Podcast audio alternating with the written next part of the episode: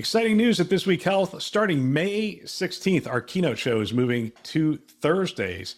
Catch every episode weekly on our This Week Health conference channel. Don't miss conversations with top health system leaders designed to transform healthcare one connection at a time. Subscribe to This Week Health conference and stay updated every Thursday.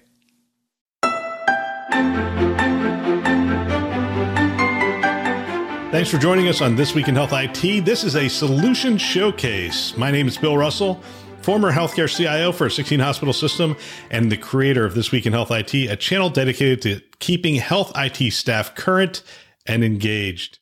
Today, we are joined by David Logan, the CTO for Aruba Networks. Special thanks to our Solution Showcase sponsor for today, Aruba Networks, for choosing to invest in our mission to develop the next generation of health IT leaders. If you want to be a part of our mission, you can become a show sponsor as well. The first step is to send an email to partner at thisweekinhealthit.com. Just a quick note before we get to our show we launched a new podcast today in Health IT. We look at one story every weekday morning and we break it down from a health IT perspective. You can subscribe wherever you listen to podcasts at Apple, Google, Spotify, Stitcher, Overcast, you name it, we're out there. You can also go to todayinhealthit.com. And now on to today's show. Today we are joined by David Logan, the CTO for Aruba Networks. Good afternoon, David. Welcome to the show. Good day, everyone. Thanks. I appreciate the opportunity to be here, Bill.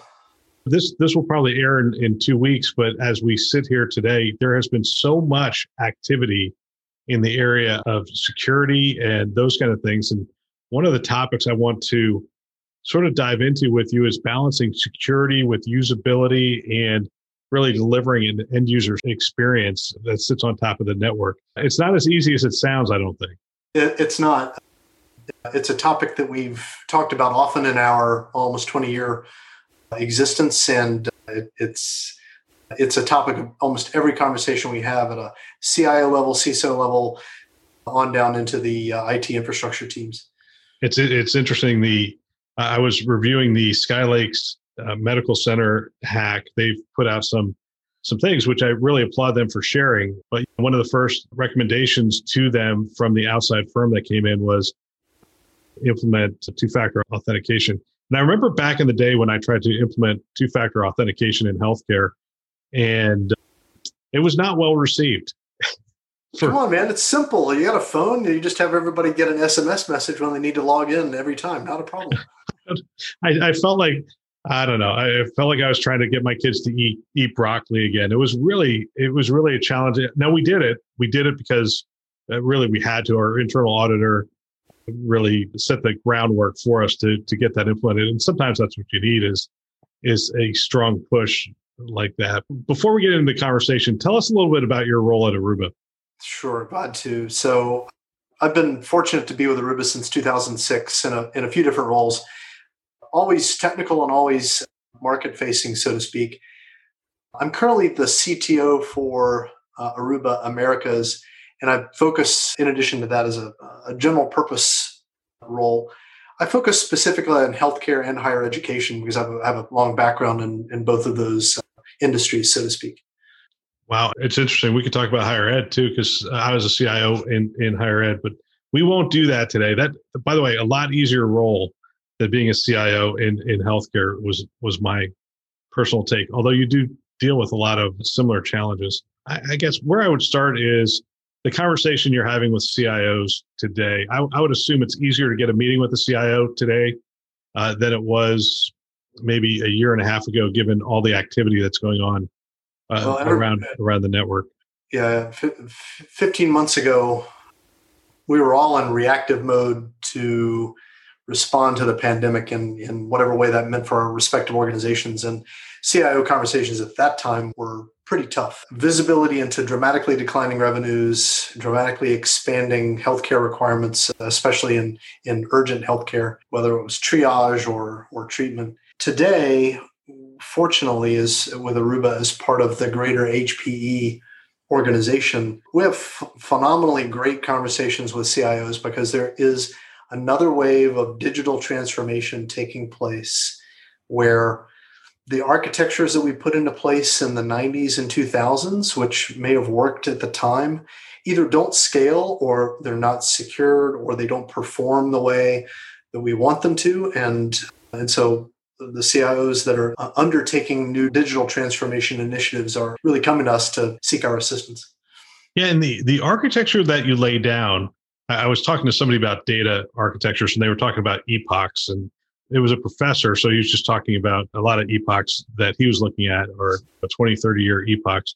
Yep. And when we're looking at architecture, architecture in our lifetime you and I were just talking AS400 prior to getting on the show. We were talking AS400 and OS2, and that's where we were way back in the day. And and those servers, in some cases, they were in departments and whatnot.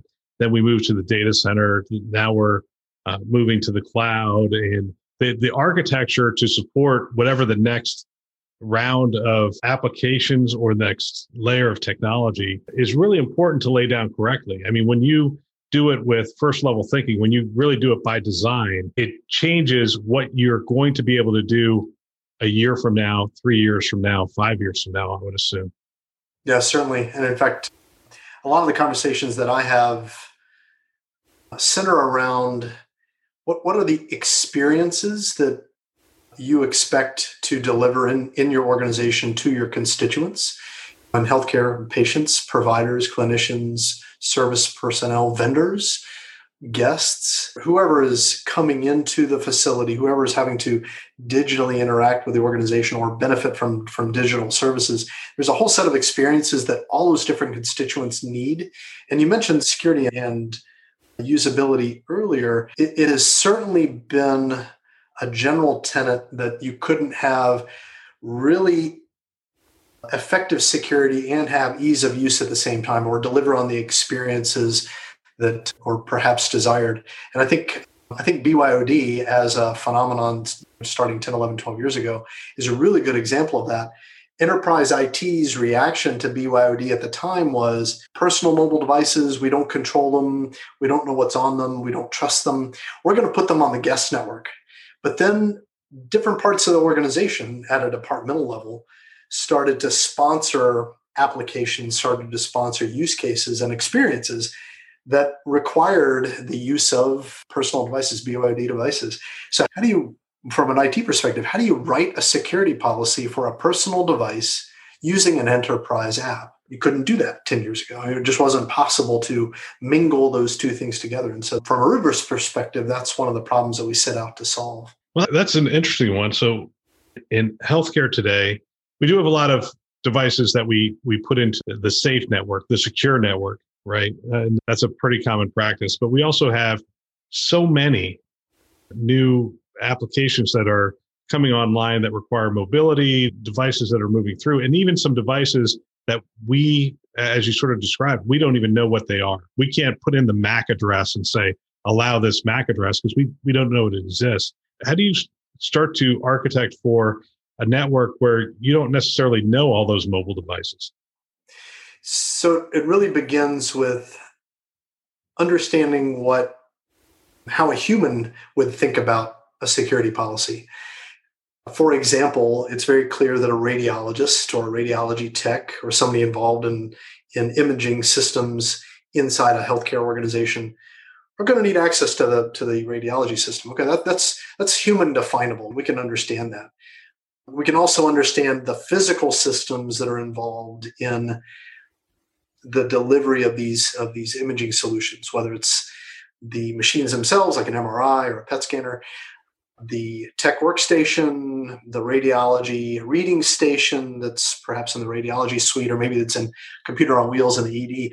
All of these are involved in the, the practice, if you will, of, of imaging and delivering images to providers that's all human understandable. And so that's really where it starts. You have to start with a human understandable concept, map that into applications, map that into devices and users, and and and, and then you find that there is a source of truth in the enterprise for users. It could be Active Directory, it could be something else. There is a source of truth for at least in some enterprises, for application access, like Workday. Workday might define Dave Logan gets access to these applications it's really important then for the network to be able to take advantage of those sources of truth and say, these professionals are involved in radiology, therefore, they should have access to the radiology system, perhaps to the exclusion of any other user or perhaps to the exclusion of any other device. And then you start to get some really interesting security concepts of, of allow lists for the devices and users that matter for radiology and block lists for the devices and users that don't. Those are those are pretty simple concepts that now machines can understand and you can have the network enforce that kind of policy. We'll get back to our show in just one moment. Every day you're using your skills to help end substance use disorders within your community. The Health Resources and Services Administration is here to help you with the new STAR LRP program, which is Substance Use Disorder Treatment and Recovery Loan Repayment Program. Pay off your school loan with up to $250,000 from the STAR LRP in exchange for six years of full time service at an approved facility behavioral health clinicians, paraprofessionals, clinical support staff, and many others trained in substance use disorder treatment are encouraged to apply. Applications are open until Thursday, July 22nd. 2021 at 7:30 p.m. Eastern Time, which is right around the corner. To learn more and apply to join the Star LRP, you can use the link in our show notes or visit bhw.hrsa.gov to learn more, that's BHW, as in Behavioral Health Workforce.hrsa.gov. Now, back to our show. Let's walk through the pandemic. So we enter the pandemic. What kind of things were you doing for your clients or talking to your clients about? So the immediate need that what was almost universally discussed was preparation activity for testing, triage, and patient treatment. And nobody really knew the scale that at, at, a, at an individual organizational level or, or at a geographic level of, of the situation was going to be faced. And so contingency planning modes went into effect, and people said, you know what, we need to set up networks in gyms. We had organizations that set up triage and treatment environments on cruise ships. Our response as a networking vendor was to say, we have a, uh, a set of software defined network architecture tools available to you. You can take and extend your network using our technology wherever it needs to go, and we're going to help you do that. And so we we marshaled our own resources in terms of our supply chain, providing providing gear, providing expertise, consulting systems engineers to help help do implementations, and and also just serve as a sounding board for CIOs and and their staff to to prepare for the unexpected and then help them work through what actually happened. Software defined network is a term that's been around for a little while. I mean, it doesn't go back too far, but help us understand the difference between software defined network and what the alternative to a software defined network is. Sure. So, you and I both having gray hair, we're, we're used to network concepts like VLANs and Ethernet ports and segmentation and those are static concepts. Those are those are concepts where, for example, if you have a printer attached to an Ethernet port in a wiring closet, if a user decides to move that printer, that's very easy for them to do. They move it, and all of a sudden the printer's not on the network anymore because the the configuration associated with that port lent itself to providing connectivity to the printer. And so you move the printer and the printer port, and all of a sudden it's not connected anymore. These are really static concepts a software defined network says we need to be able to adapt to the changing conditions at the edge mobile devices fixed devices known users unknown users shouldn't really matter. And we need to at connect time allow those devices and those users to use some methods for identifying themselves using security protocols and then connect them to the virtual network that they that they should be attached to. And so, for example, if a, a healthcare organization has an in-building Wi-Fi network, and they also use our access points to provide remote access for, for telehealth, the user experience looks exactly the same. A doc will log in, a provider will log in from their laptop or from a mobile device, and their authentication credentials would be the same their access to applications would be the same. And that's because the software defined network concept says, you know what, this user has changed locations, but that's okay because policy says we can extend the network concept all the way to that remote location to this remote access point. And we can use the internet as a backhaul mechanism to do that. That's fine. Let's nail up a tunnel. Let's tunnel their traffic back to some control point in, in the middle of the healthcare network and let them get, let them get access. And so uh, ultimately, a software defined network architecture says, let's abstract away the, the static concepts that we used to use. Still use them because you know we need interoperability but let's make them software programmable. Let's make them automatic. Let's make the user experience really easy. Let's make mobility a, a primary a primary outcome. So, so that gives you a lot of flexibility. I remember back in the day switches ports as you define them we had simplified our network and then our security professionals came in and said you know what you simplified it too much and if somebody gets in here with a ransomware attack they can move across the network a little too freely and they wanted us to resegment the the network and, significantly do that. And we had one of those fixed architectures that you're talking about, and so we had to go in and put all the policies and things back into all the the routers and the switches. And uh, it's not that you can't manage those centrally because you can, but it, it's complex. There's a lot to think about. It's not as flexible as you sort of described, and uh, and it doesn't really it doesn't really grow with you. So you go into a pandemic and they say, "Hey, do this, do this, do this."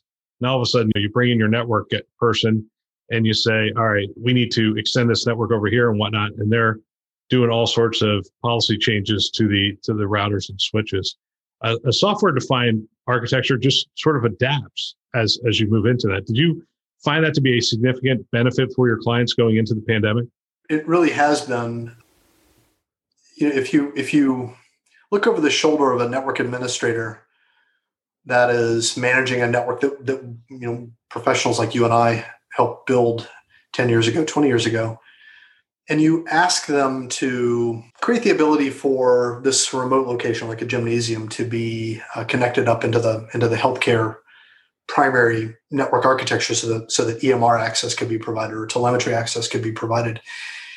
They would pound away on various CLI systems from, from their networking vendors to create new configuration concepts, new IP address schemes, new access control lists to provide security. And they would configure boxes and hand them to people and say, okay, when you get out there, you got to do all these 18 steps. And what what that really creates an opportunity for, really creates a condition for, is error because it's really easy to mess up this 500 lines of, of new CLI code, if you will, that was just created. It requires an expert to go out and actually deploy this network in this in this facility that's never not probably not even owned or physically controlled by an entity.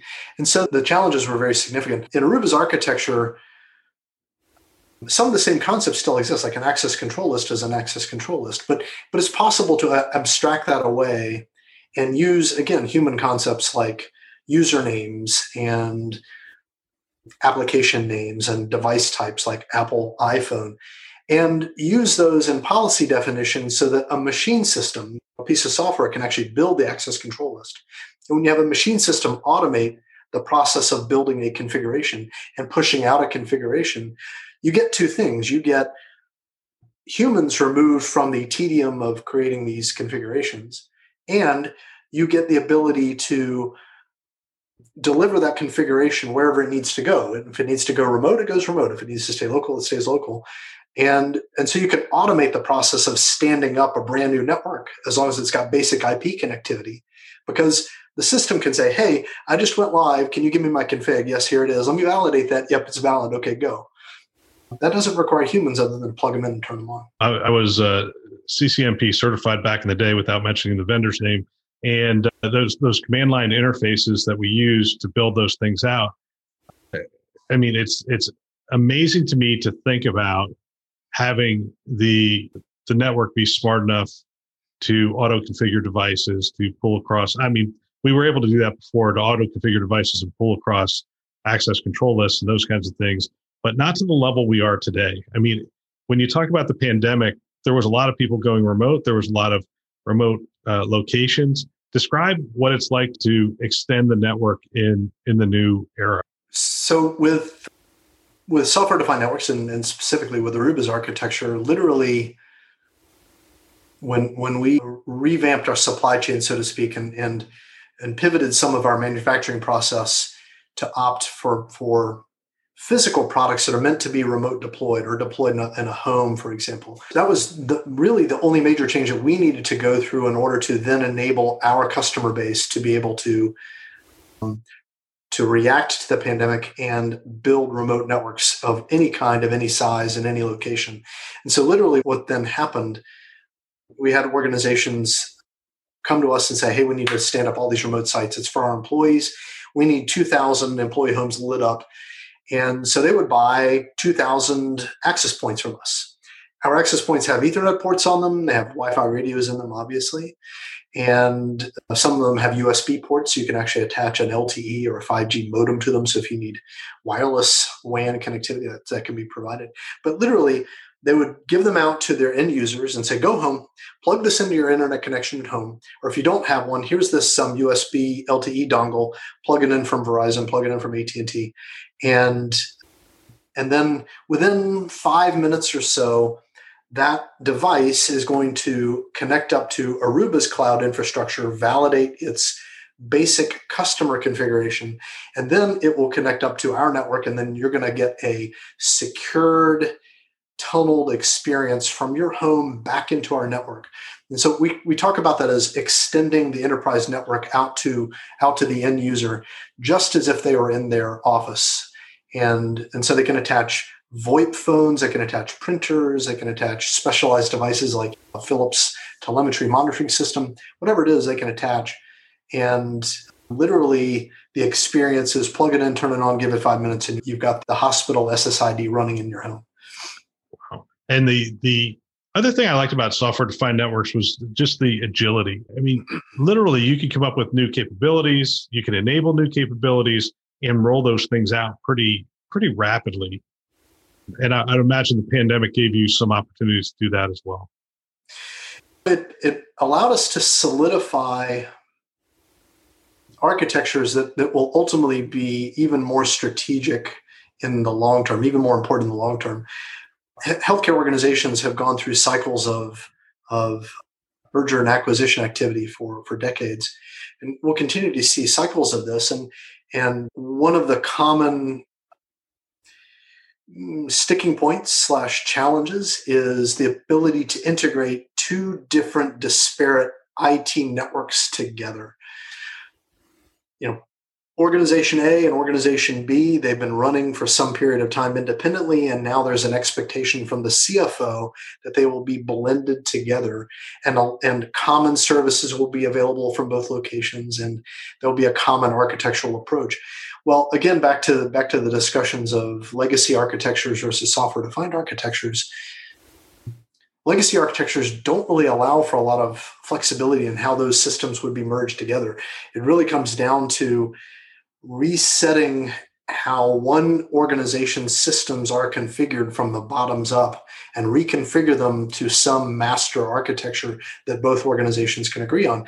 Within a software defined architecture, at least with the Aruba architecture, it's easy for some amount of the existing network to remain in place, perhaps a lot of the existing network to remain in place, but new capabilities can be extended to that that that acquired organization so that security can now be common. And then you can move into having operating models of you know network performance management and application performance management be common as well just uh, because of software defined environments.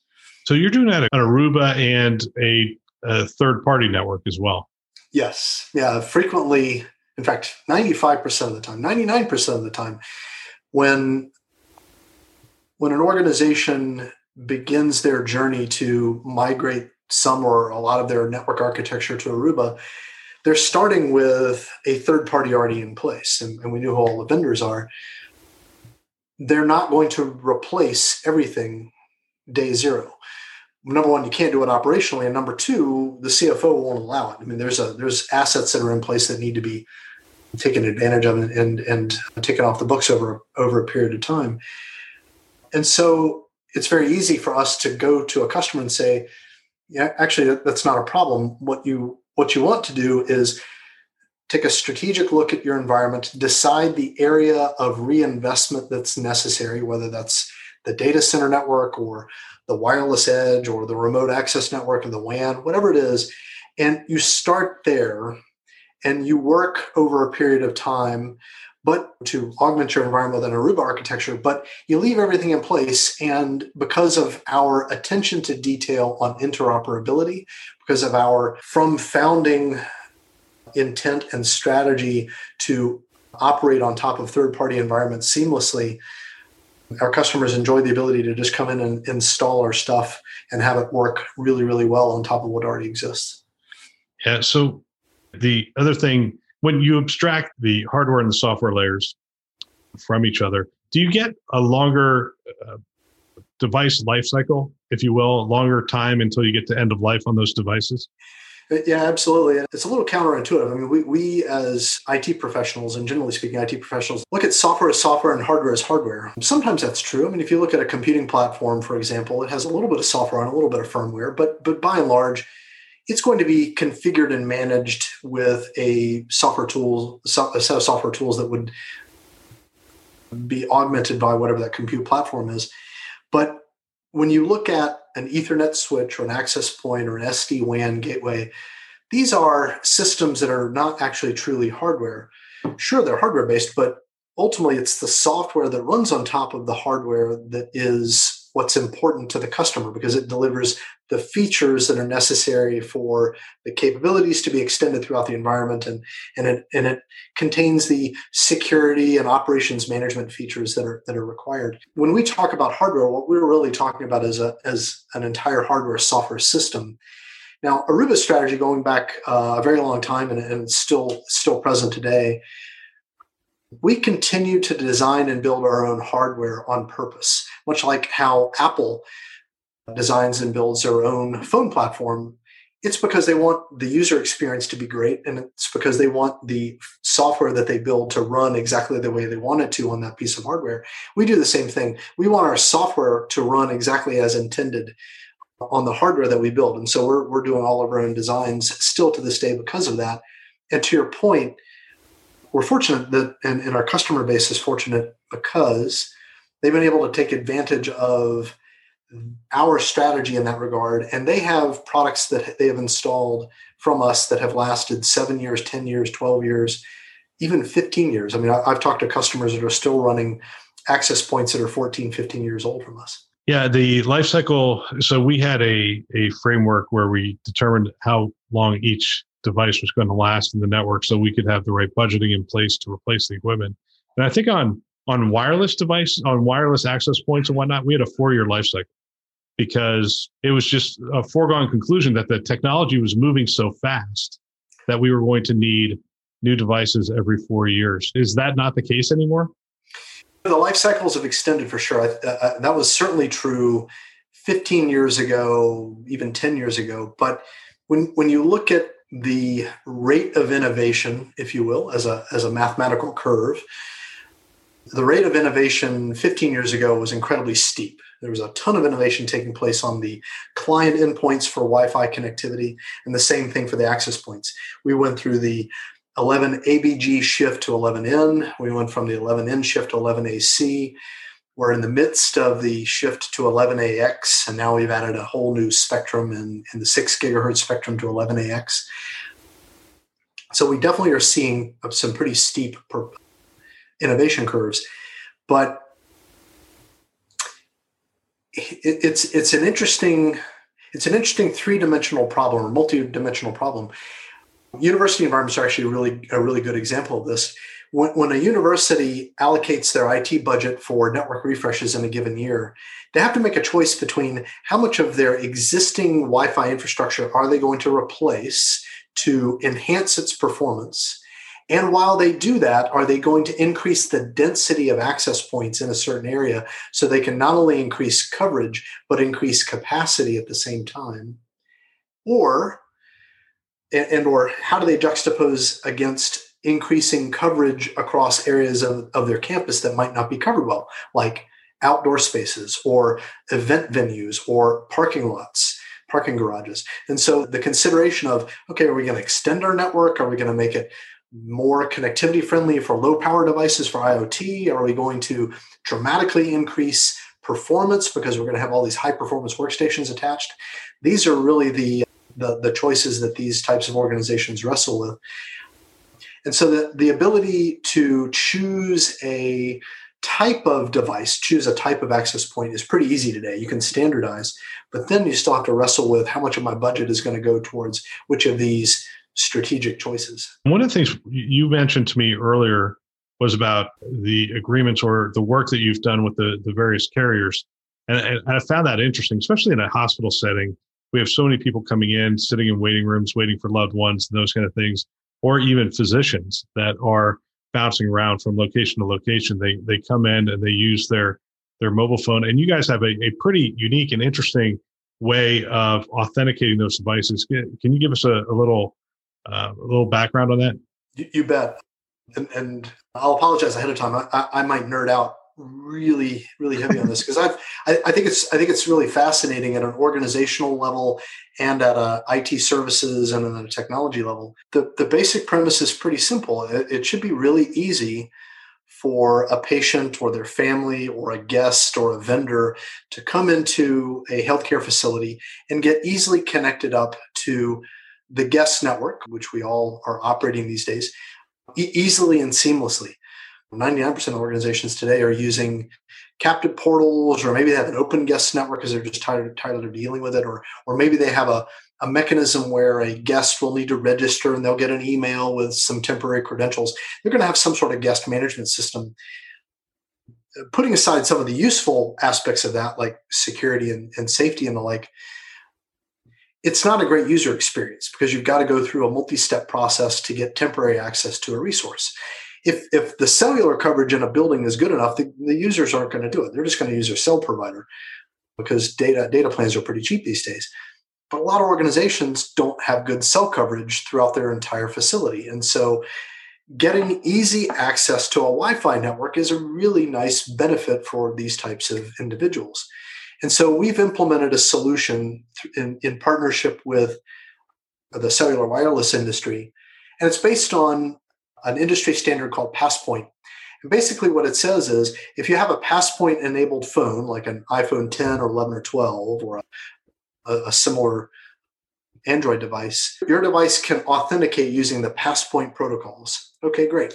So now what you need is a Wi-Fi network that support, supports being able to listen to the Passpoint protocol and authenticate to the carrier networks. And so what Aruba did using Aruba Central, which is our cloud management platform and, and our cloud services platform, we formed technical relationships with all of the carriers so that an end organization, a healthcare organization, can subscribe to this authentication service from Aruba that allows users to come in with their personal devices and as long as they have a valid a subscriber relationship with Verizon or AT&T or T-Mobile or whoever, they're going to automatically and seamlessly authenticate to that carrier using their carrier's credentials to the local Wi-Fi network. And so what's interesting about this is, and, and this is the geeky organizational IT services part, this means that we're actually federating networks together. We are using the, the healthcare's Wi-Fi network, what we, we in the industry would call a radio network or a radio access network. But we're authenticating using a third party. We're authenticating using the carrier. The carrier trusts Dave Logan. The carrier trusts Bill Russell. They trust our devices. And they say, you know what, that is Dave Logan's device and he's trying to authenticate to UNC Healthcare. Let's let him do it. And, and, and the process is instantaneous. And so this ability to federate user knowledge and subscriber knowledge and security policy knowledge from one party, but then allow access into another party's environment and this federation process. This, this is really what's going to drive innovation over the next 10 years. Think about IoT systems, think about other vendors coming in wanting to deploy their own tech inside a hospital. Federation is going to be, and orchestration are going to be the two key words that make this all happen. Federation and orchestration. So, federation sharing those those credentials and, and, giving that the the ability to work across networks. Orchestration. In what way orchestration?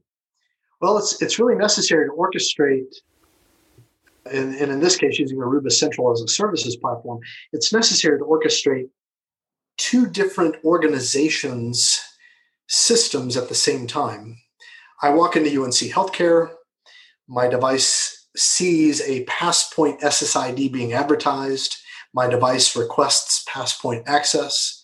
It says it's a Verizon device the system that's locally running in the in the healthcare facility signals to Aruba Central, hey, this device is trying to authenticate. Here's his credentials. Is it authentic? Oh, Aruba Central will go and communicate with Verizon. Is this device authentic? Yes, it is. So this is the orchestration in this case of authentication and access control, which traditionally has been an inside a single enterprise function only. But now we're doing security orchestration amongst amongst organizations themselves. And so we come full circle back to the user experience. And it's interesting.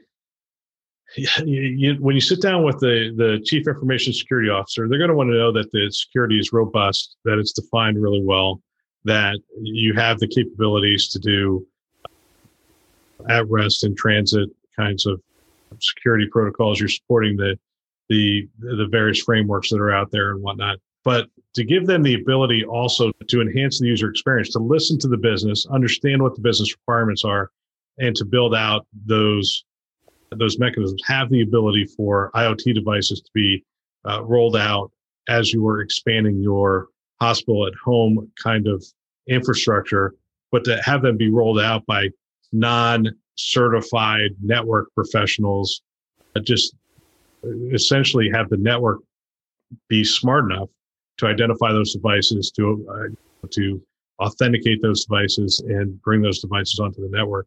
I would think that's a, a significant opportunity or leg up for for a lot of these changing business models in healthcare. Completely. When you can enable an environment where the CIO can say yes, can say, no problem. I'm sure we can support that. We just need to answer these three questions. When they can go to a vendor and say, we've we've uh, recently changed architectures and you no longer have to go through a strenuous in lab technology evaluation process. You just need to give us a couple of days to profile a couple of things about your product and your devices. When you can streamline the process for everybody, whether it's an end user or a vendor providing healthcare tech or the CFO that wants to streamline operations or the CEO that wants to do acquisitions, when you can be in the position of being able to say yes most of the time and, and not be in the experience prevention business, it's ultimately it comes back down to satisfaction all the way around and being personally satisfied. But you know, so let's let's talk about this um, from a ransomware perspective. So ransomware has taken down three, four, maybe even five hospitals at this point. Uh, the largest lots, of lots of small regional facilities. Lots, sure. lots of small regional, and then you had Scripps, which is probably the largest. And the uh, CEO just did an article in the uh, San Diego uh, uh, Union Tribune or San Diego Union newspaper about their lessons learned around that. And so that's probably the largest health system that was taken offline. I'm sure you're having these conversations. So, uh, how are we thinking about the network different? How does your system enable us to to be ready for those kinds of things? So, let me let me reflect on a couple different angles. One's a risk management angle, and one is a security architecture angle.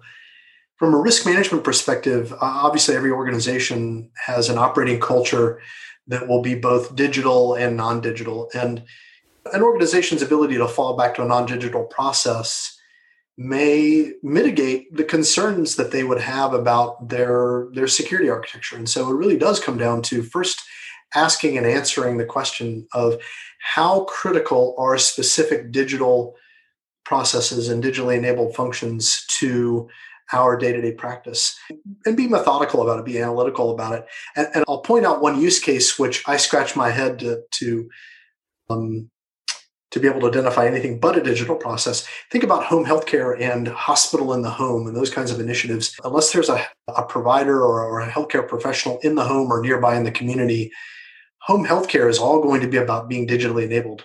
Telemetry, active control systems to ensure that that all the, the activities taking place are, are within protocol. And so there are going to be plenty of environments where it's simply not possible from a risk management perspective to ignore the possibilities of the network being used to attack the infrastructure and deny service. And so, from a security architecture perspective, you can take as simple or as a complex view as, as, as either warranted or as necessary or as, as one one's human psyche would like. Our our simplistic point of view is by applying segmentation as a strategy for the network and by applying finer grain finer grained policies and getting more and more and more segmented micro segmentation if you will the network is going to have less opportunities to be permissive. M- military talks about permissive and non-permissive environments. You want to create an environment that is non-permissive to ransomware and the only way to do that is to prevent its ability from executing reconnaissance in the environment and moving laterally. The only way to do that is through segmentation. And Aruba's answer to this is don't use static designs. Back to the software defined architecture that we talked a lot about earlier. It is possible to automate the entire segmentation process from user experience all the way down to IT administration. And th- these capabilities should be taken advantage of in this regard. It's interesting. I mean, that is one of the questions that I get often when I'm talking to people who maybe aren't in the field and they say, So let me get this straight. One person on this network clicked on an email and it took down the entire system. And, and to be honest with you, the, the attacks, some of the attacks we're reading about aren't that much more sophisticated than that. They yeah. got into one system, one workstation, and then went, as you say, went laterally across that network and got really to the crown jewels of the entire health system. That's a, a scary concept from where I sit. It's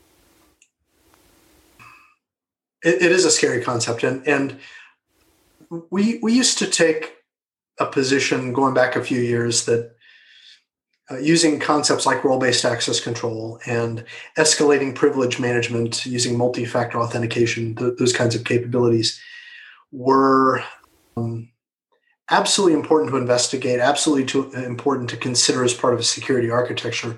But we weren't particularly forceful about the position or, or, or the point of view. It, it's it's clear that the financial motivations to attack inadequately protected environments, regardless of the financial cost or human cost to that organization, are are so the financial advantages to the attackers are so so skewed. It's just so easy, and the potential rewards are so great that we really just don't have a choice anymore as IT professionals. We have to create a multi-layered secured architecture, network, application, endpoints, detection and response, and the like.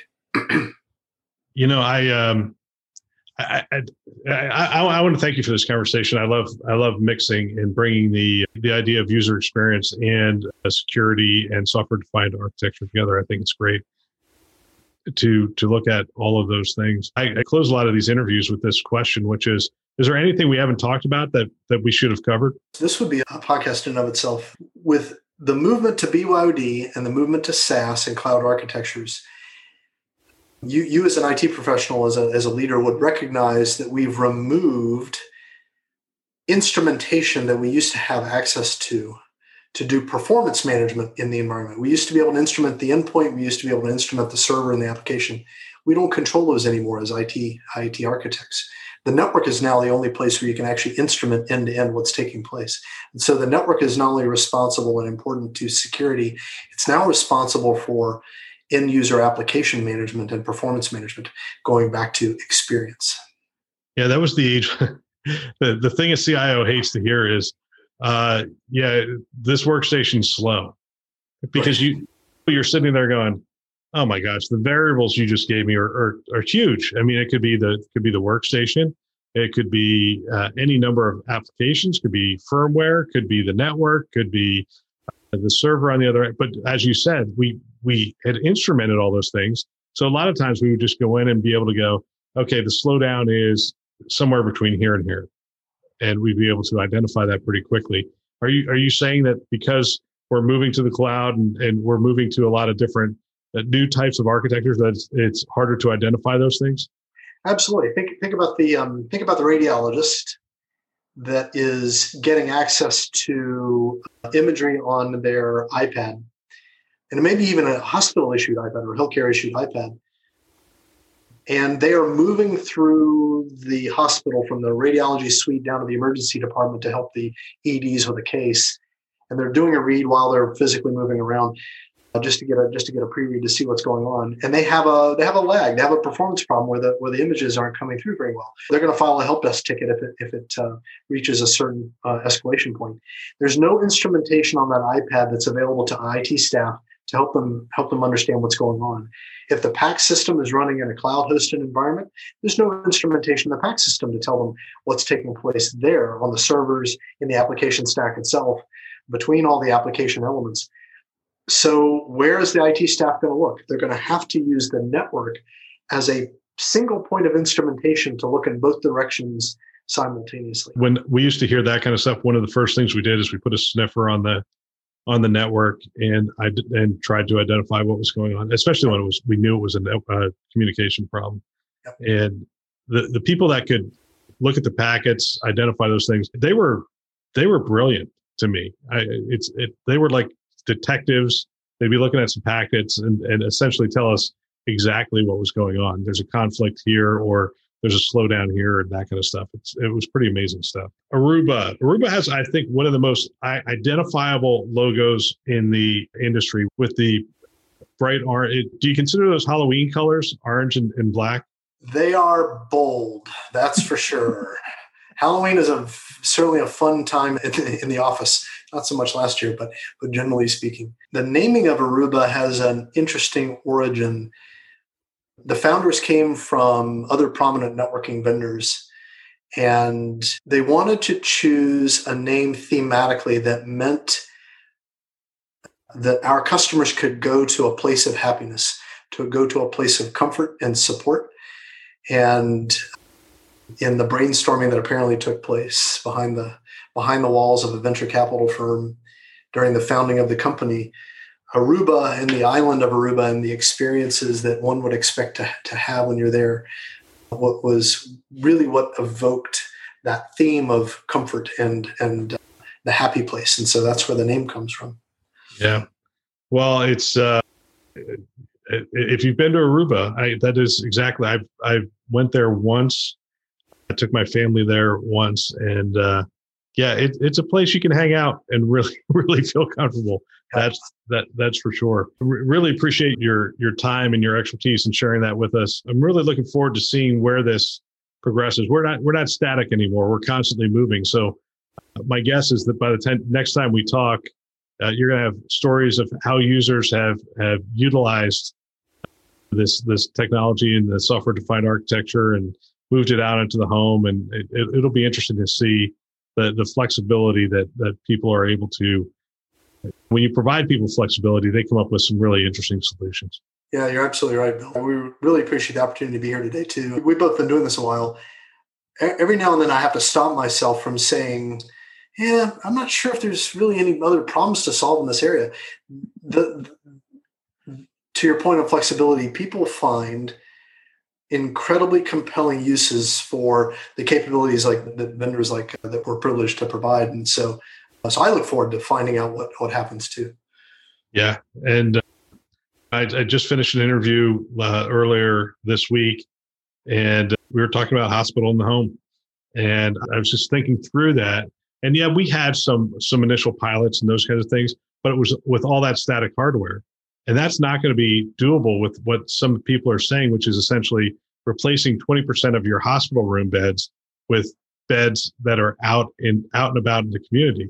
And those beds are going to shift from that home to that home mm-hmm. uh, over time. But 20% of your beds at any given one time that you're monitoring centrally are going to be are, are going to be uh, flexible. They're going to change from location to location. It's going to require that level of flexibility and ease to to enable that that new paradigm that's right around the corner. Yeah, absolutely. All right, David, thanks for your time. Really appreciate it. Thank you, Bill. Great to see you. What a great discussion. If you know of someone that might benefit from our channel from these kinds of discussions, please forward them a note. Perhaps your team, your staff. I know if I were a CIO today, I would have every one of my team members listening to this show. It's it's conference level value every week. They can subscribe on our website, thisweekhealth.com, or they can go wherever you listen to podcasts Apple, Google, Overcast, which is what I use, uh, Spotify, Stitcher, you name it. We're out there. They can find us. Go ahead, subscribe today, send a note to someone, and have them subscribe as well. We want to thank our channel sponsors who are investing in our mission to develop the next generation of health IT leaders. Those are VMware, Hillrom, Starbridge Advisors, Aruba, and McAfee. Thanks for listening. That's all for now.